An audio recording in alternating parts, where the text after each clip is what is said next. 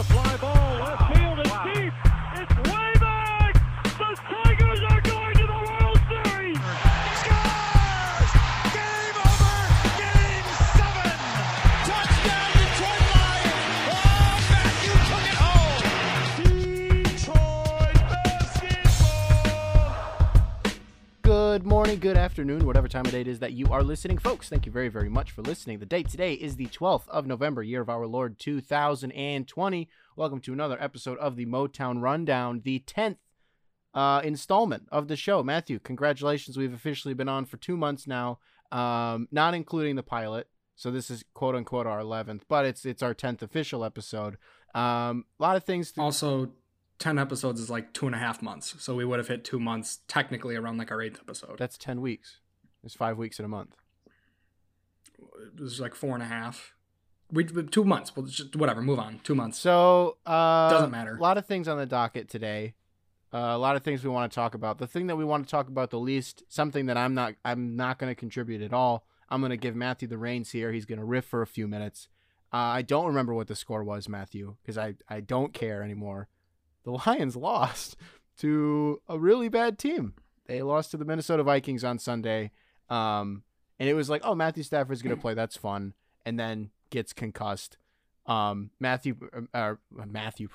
Prater's like falling off a cliff, I guess. Matthew, just let's get us out of here. What happened? I looked it up to double check because I honestly forgot too. I didn't care as much as you. 34-20 was the final though against the Vikings.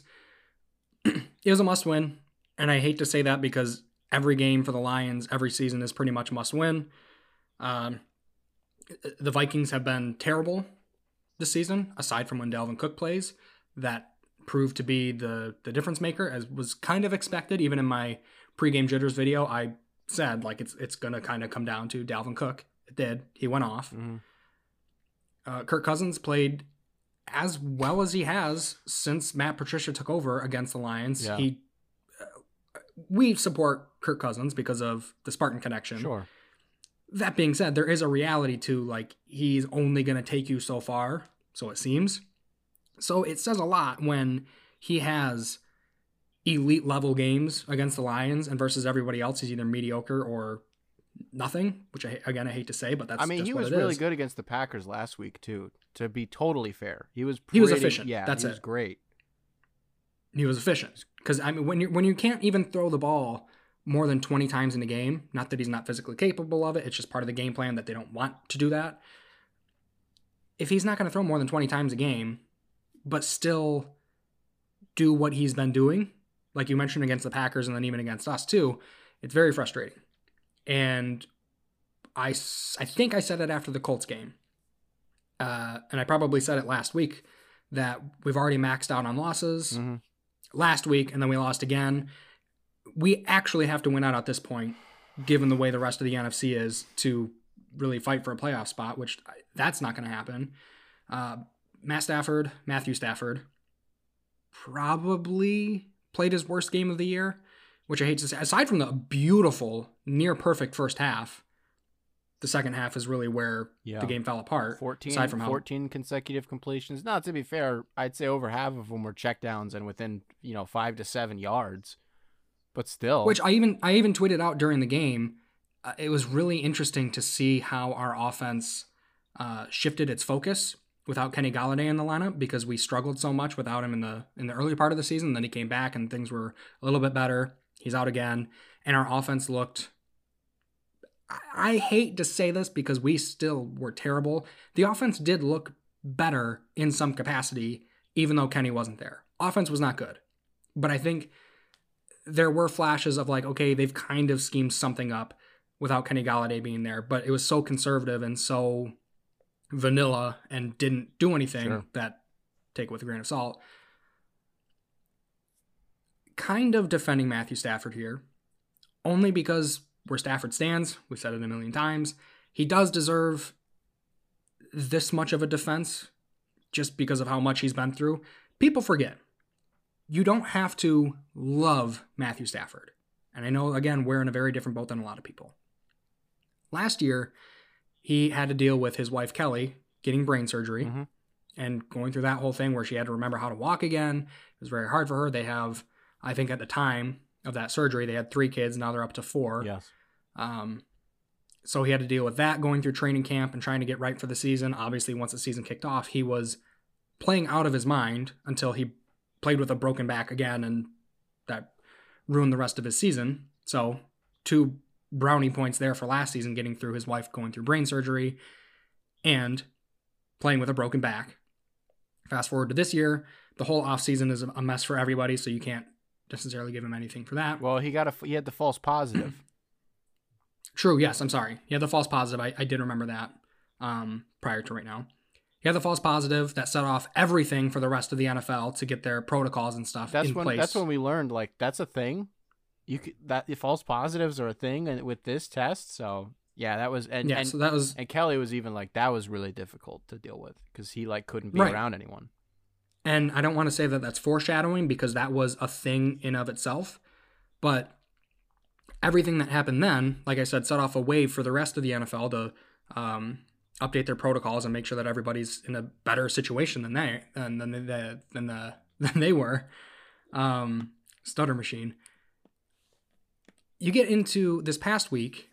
Kelly put this out on Instagram for everybody to know just how difficult it's been for the Stafford family and really just probably a lot of people in the NFL. At home, while Matthew was getting prepared to get to Minnesota and going through practice and whatnot, their daughter fell out of, if I remember correctly, I think fell out of her high chair, hit her head, got a concussion herself, and Kelly had to do all this scrambling and stuff to say, okay, I don't have Matthew here. I have a child who needs to be taken to the hospital immediately, and I need to go with her. But then I also have 3 other daughters who I can't just leave alone. And because they said that Matthew Stafford had COVID again, or was at least on the COVID list, however he was put on that list, anybody that they would reach out to said, no, we don't want to help you guys because of COVID, which was not really true in this situation. Again, he was completely fine, but he had to isolate away from his family for a week. On Saturday, I believe it was, he had to tell the team, like, hey, I don't think I can play tomorrow. I have to take care of my family right now because they're going through a lot. So he was going back and forth completely on his own, trying to figure out, okay, what am I going to do? Team said, it's okay. You do what you have to do. We understand. That's why there were some talks last week of Matthew obviously he wasn't in practice, but there were some concerns on Sunday again too, like, where's he at? He has to fly there by himself. Kelly's able to get everything taken care of, so he's late to the team and everything. He has this rough last week, a crazy last year. If you talk to anybody who has ever played with Matthew Stafford, Golden Tate, Nate Burleson, Darius Slay, anybody, they all say that he is a dog, toughest guy they've ever played with, a great leader, great teammate, great guy, great quarterback, elite, all these sorts of things. So that is just my rundown of a defense for why he played so poorly on Sunday, I guess. Which is a long-winded way of just saying... very long-winded way. Not a great game. Everybody knows that. There is a lot that goes into that. I think there's some respect that should still be paid to him. Full body of work and just with his career and everything. I sent out a tweet, too. I don't want to go into a whole tangent on this because I know we want to just kind of move on from the Lions. My prediction is the Lions are going to clean house this offseason. I think that's the hope. Hold on. This is a good transition. Don't go into this yet because this sounds like it's going to blend perfectly into what we're about to talk about. Do you have anything else you'd like to say about the Vikings game, or can we go into this next thing? No, I mean, that was a disaster of a game. We had another 10 men on the field. That's when Dalvin Cook had a 70-yard touchdown. Broke off his 70-yard run. Corey Undlin was asked about it, and all he kind of said was, it's embarrassing, which it is, and he owned up to it, but that's unacceptable. So the question on everybody's mind seemingly all the time is, what team in Detroit is closest to winning a title? What team is the closest to contention? Something that pretty much everybody has a conversation about at one point or another. And today we're going to talk about that a little bit. I think it would probably be best if we sort of work in reverse order. And I don't think there's going to be much debate. I'm going to say, and Matthew, you're the same as well, the Lions are last in this food chain. It is not close. Now, you can go into what you were going to say. The Lions are probably hitting the reset button again this offseason. They're going to clean house. They're going to, you would have to think, move on from Matt Patricia. That I can't imagine that means anything other than moving on from Matthew Stafford while he still has a few years left to contribute to somebody. I don't know what we're going to do with Bob Quinn. I completely understand both sides of it, but not my decision, so whatever. With the Matthew Stafford thing, I want him to retire a Lion. If that's what happens, I will be happier than anybody on the planet that that happens. So this is not me vying for this to happen. I just think it makes sense. Someone who has their contract expire in the same year as Matthew Stafford, if I remember correctly, 2023. That doesn't matter a ton, but it's something to keep in mind.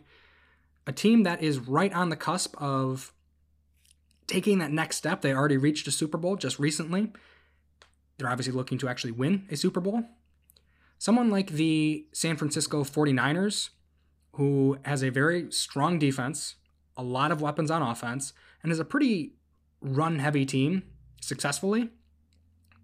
But I've never been big on Jimmy G. He obviously, I don't want to say prove me wrong, but he got to a Super Bowl, which says a lot. I still think he got carried there.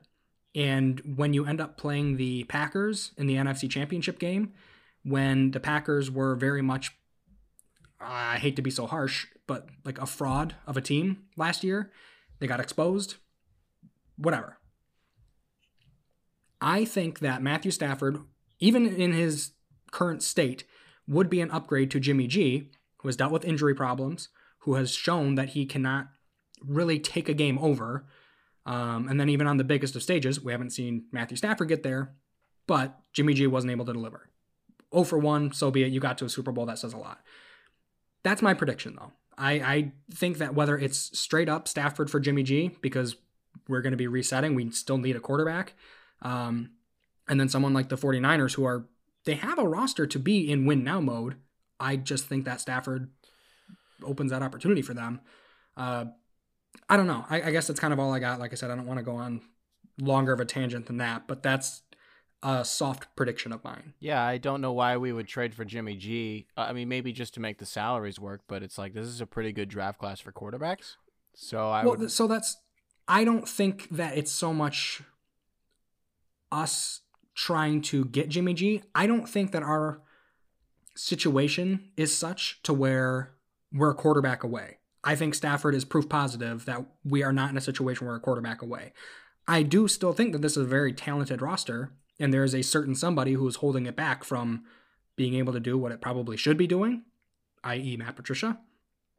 But I don't know that I see us keeping a lot of the pieces that we have. Kenny is not coming back. No. There's no way he re-signs with us. Marvin Jones, gone. I think Amendola, gone. That's like all of our weapons. TJ Hawkinson is still obviously on his rookie contract. I am praying that he wants to re-sign with us when he's done with this contract. We got a lot of short contracts for other guys too. So I don't see us being in a situation to where we're going to keep this core roster, get a quarterback, and then, okay, we're good again. And I'm not saying that I want Jimmy Garoppolo. I just think that, again, with the contract thing, they're going to be okay, we'd be done with a quarterback at this time anyways. Let's just upgrade for that short period of time. This is more of like for the 49ers. Maybe they send us more than Jimmy G, but you're not going to trade for Stafford and keep Jimmy G. Unless they want to trade Jimmy elsewhere and just give us Stafford or take Stafford and something like that. So that's why I said like a soft prediction. I'm not saying it's just going to be straight up Stafford for Jimmy G, but I could see a situation in which Stafford ends up in San Francisco this offseason. Other than that, I really don't know where else we could send him that would be in a similar situation, because I would hope and pray that we don't send him to like the Jets just because we can get a first or second round pick. I've long since maintained that Tampa Bay is where he should go, because Brady is 43 years old.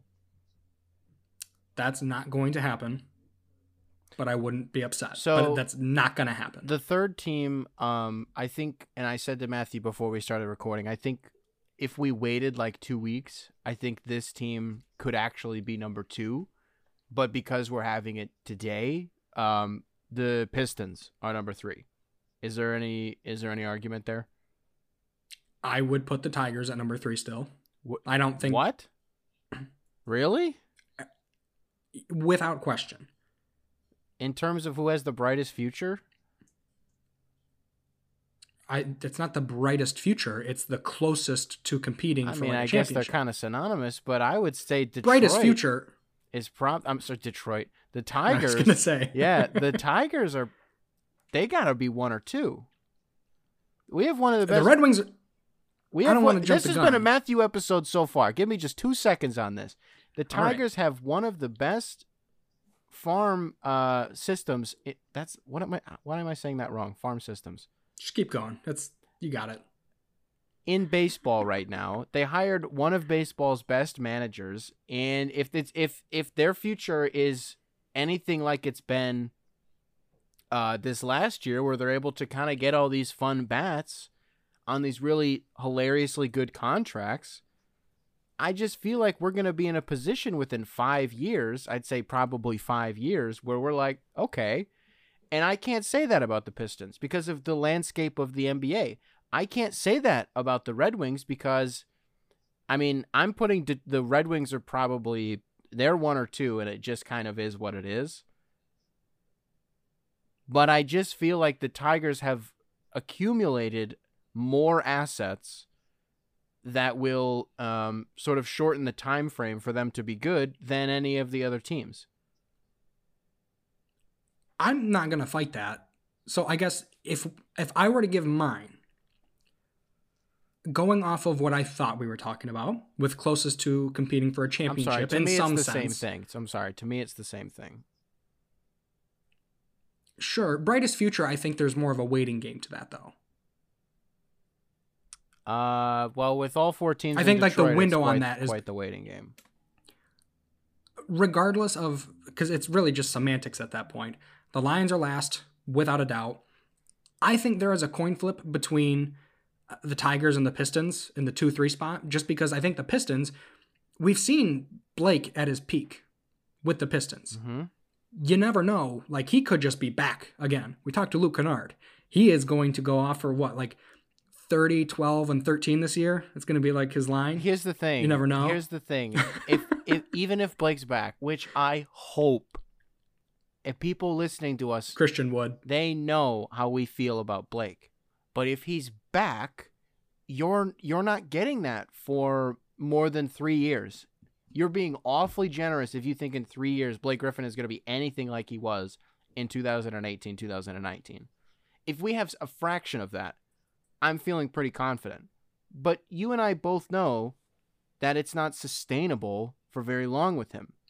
And I'll use your 3-year time frame. I don't want to be in a situation where he's still our best player at that point. Exactly. So I would hope that through the draft or through some chance of luck with free agency, we're able to, quote unquote, I'm doing air quotes, replace him as our best player. We can bump him down to hopefully 2 or 3.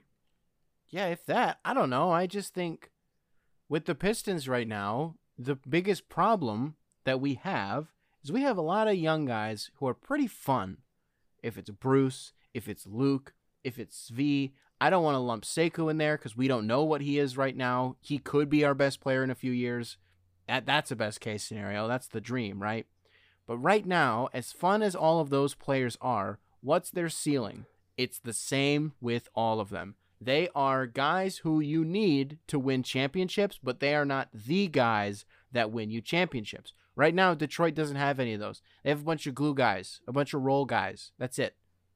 And if you know what, like you just said, if we get lucky in the draft, and I certainly don't think it's going to be this year, but if we get lucky in the draft and find that guy at some point, that's awesome. Do we somehow get Amani Bates in, 2 years? That would be awesome. But right now, there's nothing that has shown us that the Pistons are anything, especially, which I mentioned this a second ago, the landscape of the NBA right now does not favor the Pistons as some sort of dark horse contending team.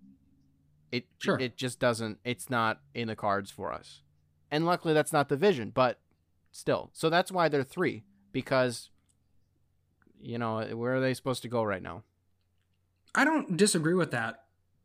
There's nothing that you said that I like full-heartedly disagree with. My only thing is I think the Tigers are still too young to think that they're just going to be a brand new team. I agree with that. Like, whether it's this year or Chris Fetter did say that he is really excited to just develop these guys. I forget exactly what his quote was. But we have a very talented young pitching staff who, which I guess we didn't even really say on here. The Tigers hired Chris Fetter from the University of Michigan to take over as a new pitching coach. Yes. So shout out to him. Welcome to Motown. If you follow us on Twitter, you saw that news already. Shout out to Matthew for the graphic. Yes. I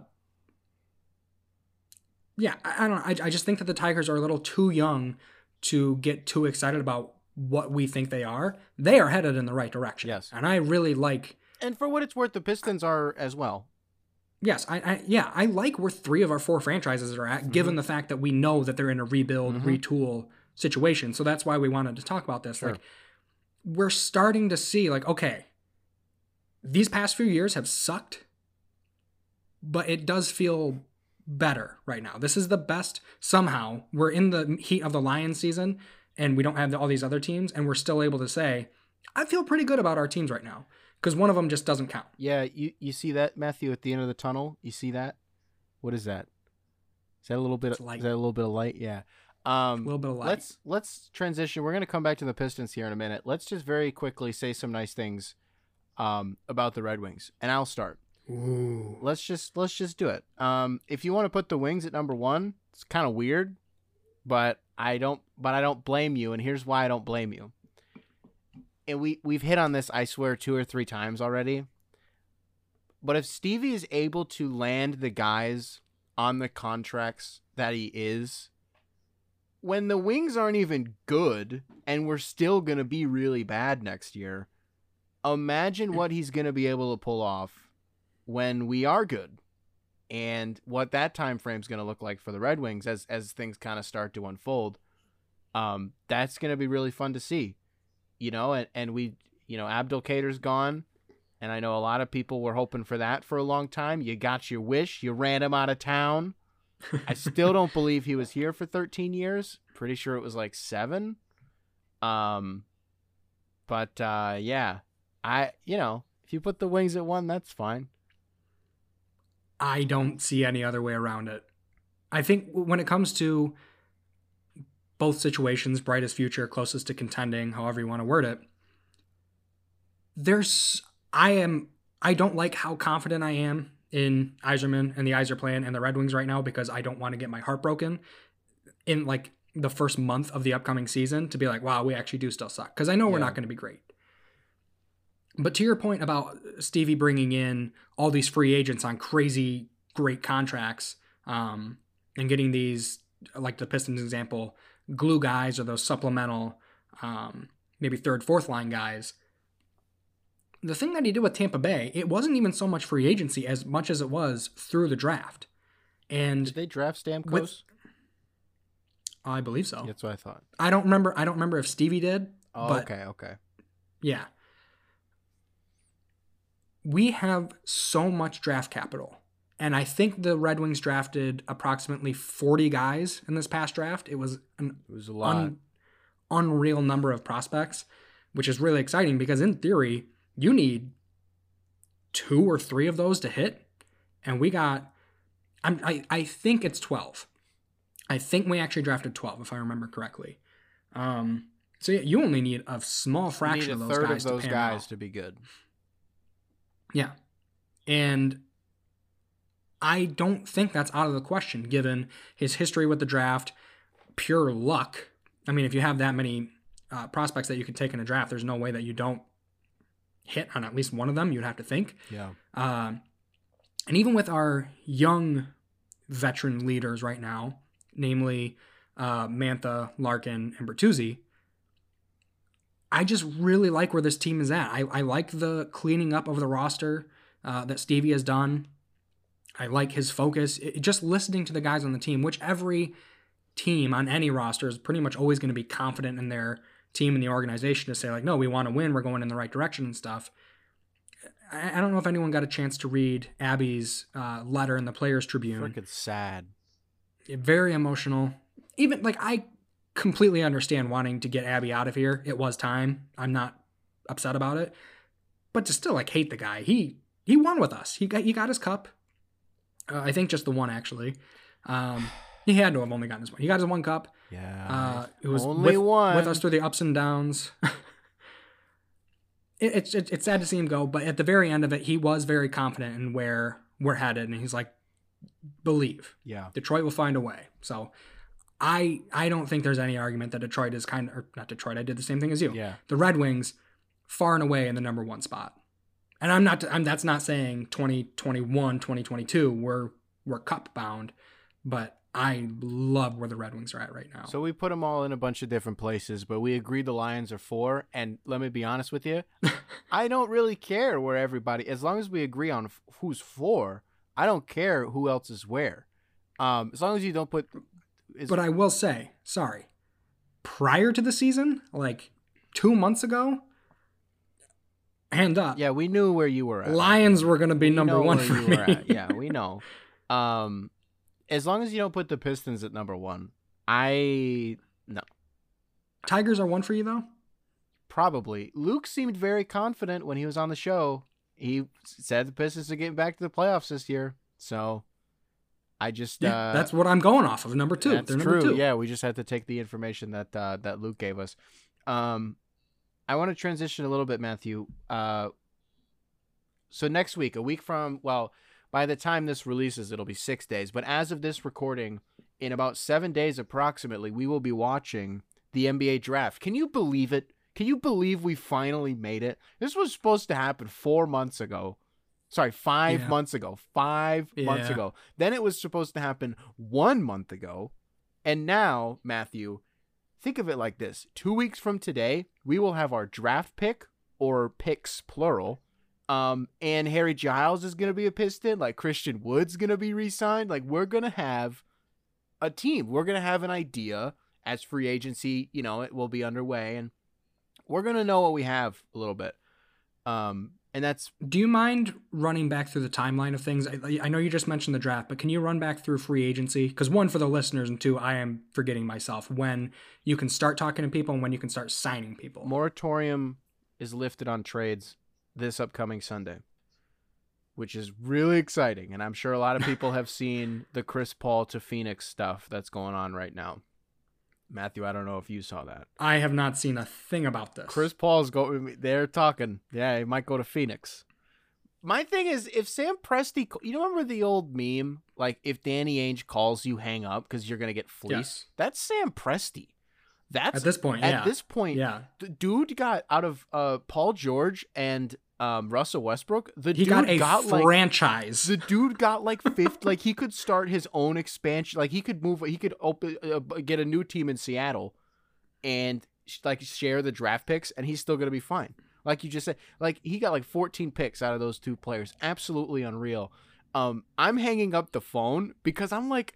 If I'm James Jones, block the number. If I'm James Jones and I'm Phoenix, right? Because I think we forget that James Jones is Phoenix's. He's calling the shots for them. News to me. You didn't know that? Yeah, him and Jeff Bauer, old Pistons GM. Excuse me, Jeff Bauer and James Jones.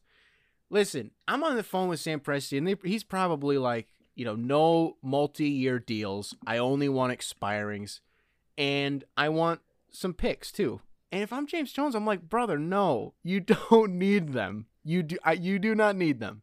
But anyways, I don't want to. Let's get back to the question at hand. Moratorium is lifted this upcoming Sunday, and then the draft is obviously the 18th. It's on Wednesday, I believe. Free agency opens on the 20th. The moratorium there ends on the 22nd, so that's when deals can officially be signed. 1 month, and I think at noon, correct? I believe it is. I saw 6 p.m. and I also saw noon, so I don't know which one it is. It has to be noon. I remember it used to be midnight, and then they moved it just because of writers. I think literally like social, and social media too. Yeah, which is cool, but whatever. I like waking up to my phone having like 8 million notifications. Yeah. Well, with the way that you go to bed, you'll probably still get that. And then camp opens what, the 10th, I think, of December, and then the season will open on the 22nd of December. So as we move into the draft, Matthew, there's a lot of stuff flying around. Hearing a lot of rumors, of speculation. Troy Weaver over the weekend, newly hired GM of the Detroit Pistons. This is a huge, like, 14 days for him because he hasn't. The only thing we've gotten to see him do is, like, sign Justin Patton to, like, our mini bubble. And it's like, yep. Okay. You like, sweet. Yeah. Okay, cool. Justin Patton.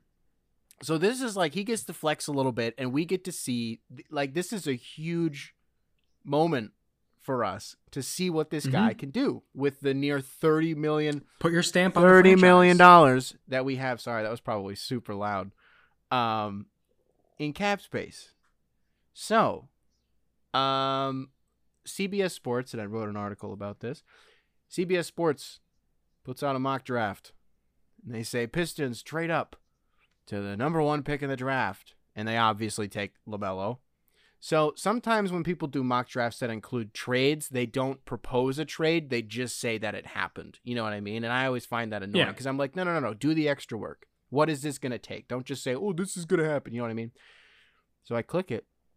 And the trade is actually included. And I'm like, oh, this will be fun. I don't know if you read the article, Matthew. I don't know if you saw the mock draft.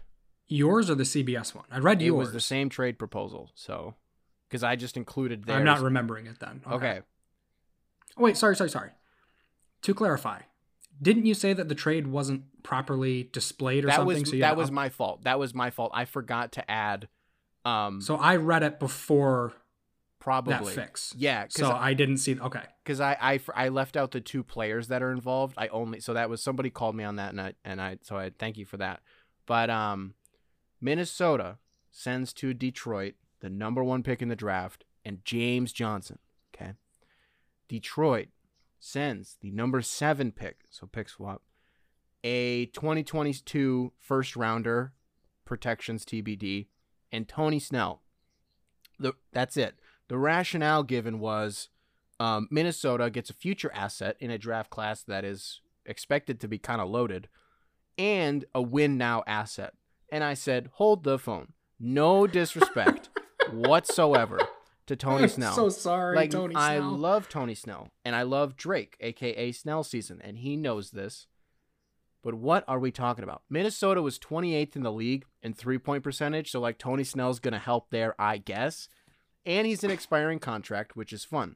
But let's not go overboard. And then I was like, is this trade not perfectly indicative of how everybody universally feels about this draft? That the number one pick in the draft involves a trade that is centered on Tony Snell and James Johnson. There's no major superstars. There's no major action happening. It's James Johnson and Tony Snell. You get what I'm saying? Like, oh yeah, that should tell you how people really feel. You're not getting traditional first pick value out of a trade. So, you know, is that going to happen? I don't know. There's a lot of teams that could trade up. A lot of teams that want LaMelo. When Troy Weaver was doing his media availability, I forgot I brought this up and then I don't think I even said anything about it.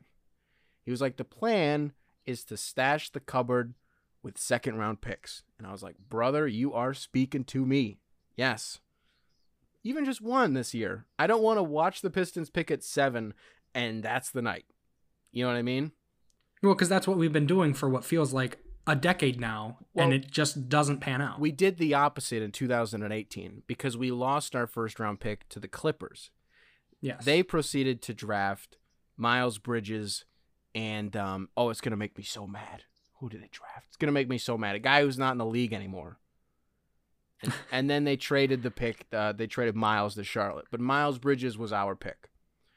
I had to wait till pick like 47 to watch us draft Bruce Brown. I'm like, okay, I actually kind of like that. He turned out to be good. So, we could just get the reverse of that this year. But the plan is to get more second rounders. No idea how they're going to do that. I don't know if you can just be like, hey, if we give you like $400,000, can you give us one of your picks? And that's cash considerations, right? Just do that. Just do that a bunch. Cut off like $5 million of our projected salary cap and just like, you know what I mean? Like Oprah, like look under your care. Just send him a new case. Exactly. Yeah. He then went on to mention he expressed his interest in Cassius Winston, and I was like, oh boy, it's happening. Mm-hmm. That'll be fun. That'll be really fun if that happens. There are a number of guys that I'm really looking forward to potentially getting in the second round. We'll hit on that more next week. We're going to have a little bit of an earlier episode, a day before, so it'll be on the day the draft releases next, or the draft airs next Wednesday. The episode will release earlier that day instead of on Thursdays. Another thing to add in, Matthew, Kevin O'Connor from The Ringer, I believe. Yeah. Wrote an article today. Christian Wood's not a secret anymore. He was basically like, look at how good this guy is. If you haven't heard of him, now you have. You're welcome. Pistons fans were like, man, we were so mad. Like, what are you doing? Shut up. The only... I'm serious for a second. You will be disowned if we do not bring back Christian Wood. I don't know why you keep thinking it's not... Okay, let me get out what I was going to say. Stop it. Let me say what I'm going to say. Let me say what I'm going to say, because this will calm you down. There was only one sentence that you needed to read in there. The Pistons are actively seeking a new deal. Great. Can't ask for anything more than that. Time to pack it up and go home, fellas. Funniest thing to me is that Christian Wood's projected value is $1 million more than what Andre Drummond's would have been if he opted out. Christian Wood was valued at about 15.6, I think. Andre was like 14.8, and I was like, yeah. Yeah. Yeah. Andre's in the gym talking about, like, I do this every day, and it's him hitting threes. And he, like, throws up a pump fake. And I'm like, who's biting on that? Who's, like... Unbelievable. Who's going up on an Andre Drummond pump fake from 27 feet? I hate to hate on Andre, but, man, what a situation. Yeah. That's something else. So I'm going to be really excited for the draft to happen. Like I said, we'll get into it a little bit more. Are we going to trade up for LaMelo? I don't know. You know, man, to your point earlier about was it from CBS? CBS Sports. With that mock draft, I agree. Like, I don't think it's going to take, not that we would send Derrick Rose back to Minnesota, and I don't think we would move Luke for, like, this first overall pick. Well, yeah, you know. But that's what I was just going to ask. And we'll get into it more next week, so I don't want to, like, overdo it. Without being specific unless you want to, do you think, hypothetically, we have the assets available to trade up into the first overall? Not even, no. And it's funny because right before this mock draft even came out, like an hour before, I literally was like, my biggest reservation with moving up in the draft is it means we trade Luke. He's like the only asset that people would be interested in. And I have no interest in doing that. So agreed. So because of that, I'm out. I'm fine with staying at 7. The guys guys that we would possibly want there are like, they're probably going to fall to us. So I was like, no. And then that trade comes out. I'm like, hold on. Can Minnesota not find anything better than this? If they can't, yeah, pull the trigger. Probably. I don't know. Maybe you can get a different 2022 first rounder through some other means down the road, or if you just make it like a top 5 protected. So that way, when that time comes, you can just be like, okay, we have to be really bad this season so we can get Amani Bates. And I think that's the biggest thing is, like, I think he's projected to be 2022. It's like, you kind of want that pick just to be safe. You know what I mean? Yeah. Do like what New Orleans did. You win 35 games and your reward for that is getting Zion Williamson. But no, Matthew, no, we do not have the assets to pull anything like that off. And that's why I know that's the main reason why I don't think it's going to happen. And it also worries me because there's a certain player who was reportedly promised by the Pistons that if he's there at 7, we're going to draft him. And who was this? We can talk about it next week, or we can go into it now. Leave people on a little cliffhanger. If you know, you know. Some people know. Patrick Williams from Florida State. Oh, that's what I've been hearing. Actually, I forgot about that. Yeah. Really annoying. I've been hearing a conspiracy that it is some sort of smokescreen as well. Okay. Talk to me about that. That's it. People think that it's just a smokescreen because Troy Weaver's trying to get people to think like, that's who we're taking. And everyone's like, well, we want him. What do you know that we don't know? So then people are going to try to take a jump in front of us, do something to where they end up taking him, let's say like 4 through 6. And then we have our guy at 7. It's like draft, whoever our guy is. But it's like when the Pistons were like, we could draft it too. Like there's a chance we might get the second pick in the draft or the third. And it was like, LaMelo is probably going to be gone, but like Killian will still be there. How good do you feel right now about drafting Killian at 2 or 3? Probably not great. Feels kind of like, it's a little bit, I don't know. Patrick Williams at 7? Sir, no thank you. I have my own reasons for not wanting him. I guess we can just talk about him now really quick. I just got a few things to say. I wrote an article the other day. 3 players the Pistons want to avoid in the draft. James Wiseman, pretty much everyone agrees. Obi Toppin, pretty much everybody with a brain agrees. The third one, I was like, let's get weird. Patrick Williams, no sir. He's a defensive wing. He's like 6'8", 225. I'm all about the frame. I love it. I really do.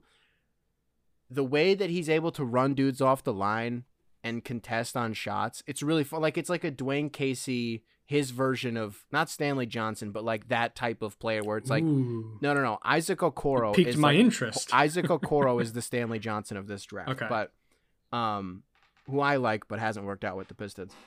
But with Patrick Williams, it's like, I don't care how good he is defensively. The guy just doesn't like to score, which is fine. I think if you're going to be a one-way player, it's okay if you're prioritizing defense. I think that's a weird thing to say, sure, but it's, you know what I mean? Like you'll get away with more, I feel like. People aren't going to rag on you that much. Here's the thing. A guy who's like a defensive anchor and is like, you know, kind of what you need in order to win a championship, but like kind of doesn't really like to score that much because like he's not great at it, even if he had potential in college. It's just Draymond Green to me.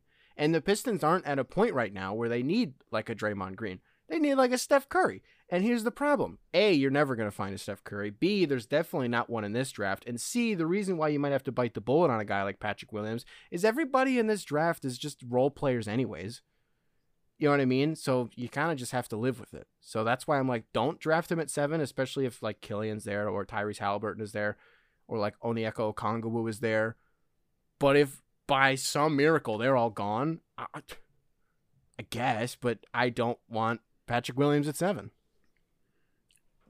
To your point, you think that Killian Hayes would still end up just being a role player? Even obviously like after a few years of developing? Well, he's one of the few that definitely has a chance to not be. Yeah. Sure. Which is kind of what I thought you would say. Yeah. I just wanted to clarify if maybe I was missing something. No, I just mean for the most part, it's just kind of like a take your pick of a guy who's... Which I would agree with most that, of these guys, like I think Patrick Williams is a glue guy, which is great. You need that. It's not a slight. Like you need that, but that's not what the Pistons need right now. We have Bruce Brown. I'm okay. That's all right. I don't know. Plus, I don't want... Do we need another wing right now? No. You need a point guard. Please, yes, please take someone who can bring the ball up. I also think Okongwu is a guy who could be really, really good at the next level.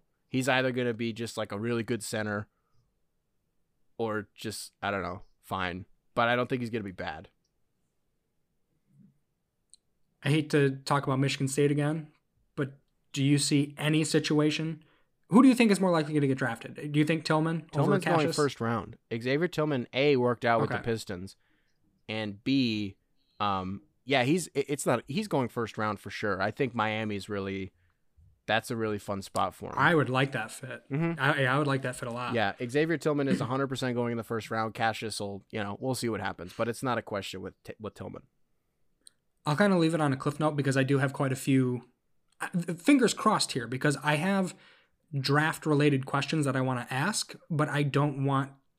I want to ask them now just in case something happens prior to our next recording to where I don't even get to ask them. Yeah. Because hopefully, in theory, by the time we record our next episode, we have a better idea of what we're doing in the draft. I kind of don't want it to be a night of situation. That's what a lot of it's going to be. Forgot who it was. They said the draft starts at 4, not 8. A lot of that stuff's going to be the day of, I bet. Balls. Okay. Yeah. Which it doesn't surprise me. It doesn't bother me. But literally for the sake of the podcast, that's kind of what I was hoping. Well, you can shoot one question if you'd like. we'll wrap it up on that.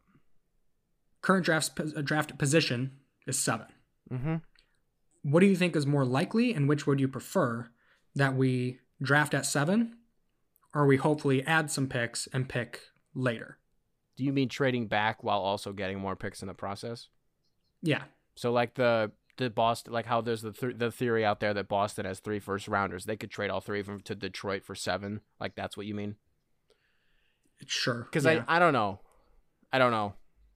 I really don't. Because if Killian's there, you feel bad. You're like, we might have blown that. But otherwise, you can still get like Theo Maladon. People really want like Tyrese Maxey. I don't know. I think that's weird. If you trade back, I don't know. You could get Tillman if you wanted. I wouldn't hate Tyrese Maxey though.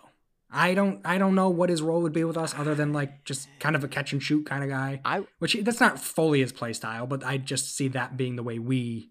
No, he's aggressive, man. And here's the thing. I didn't like him for so long, and then I realized something. Nick, think of like some of the best guards in the league. Like 25% of them went to Kentucky in the last 10 years. Jamal Murray, Tyler Hero, De'Aaron Fox. So it's like, and John Wall. Like, there's so many that we could name. It's just at a point where it's like, well, you should probably take a chance on him if you can. I know Aaron Nesmith worked out with the Pistons. That would be kind of fun. I really like Sadiq Bey. So shout out to Brandon Knight. No, does that worked? I would be curious. It's different to know, now, but I would be really curious to know what like the turnover rate is of like guys who, relatively speaking, I suppose, were actually good NBA players who went to Kentucky and the ones who were bad. Because like Willie Cauley-Stein, yeah. The Harrison twins? Nope. Didn't do nothing. The way you answered my question, though, made it seem like you are expecting a decision on pick 7 would come before we're actually on the clock, though. Mm-hmm. I could see, if we don't make a trade early, my guess is we're going to, like, if Killian Hayes is on the board, that's probably what we're doing. Yeah, I agree with that. And And if he's not, we're probably going to be on the phone with somebody to move back. I think if we do something in the first round, I think we'll hear about that a little bit early, even if that means we're on pick 3. I think We'll know about it then. But I think if the Pistons end up getting any second-round picks, that will 100% be a night of thing. Like, Adam, we don't even know until Adam Silver comes up to the podium and was like, hey, this pick got traded to Detroit. Like, it's going to be one of those things. So if we get second-rounders then, but... We're almost talking too much about the draft. So, Matthew, I don't know who the Lions play on Sunday. I don't care who they play on Sunday. We're going to cover more draft stuff next week, but if you want to give your score, since it's just sort of what you do, we can end on that. We play Washington. Oh, who cares? I got nothing for this game. Yeah. Like, we're already at a point where I just want to lose out again, but I also don't because I don't. But at this point, what's the point of winning? So, I don't know, 20-17 Lions. Love it. It's going to be gross. Alrighty, ladies and gentlemen, if you made it this far, genuinely, thank you very, very much. Next week, once again, we will be back with our draft special. If you're listening to this on Apple Podcasts, be sure to rate 5 stars and subscribe. We will catch you guys in the next one.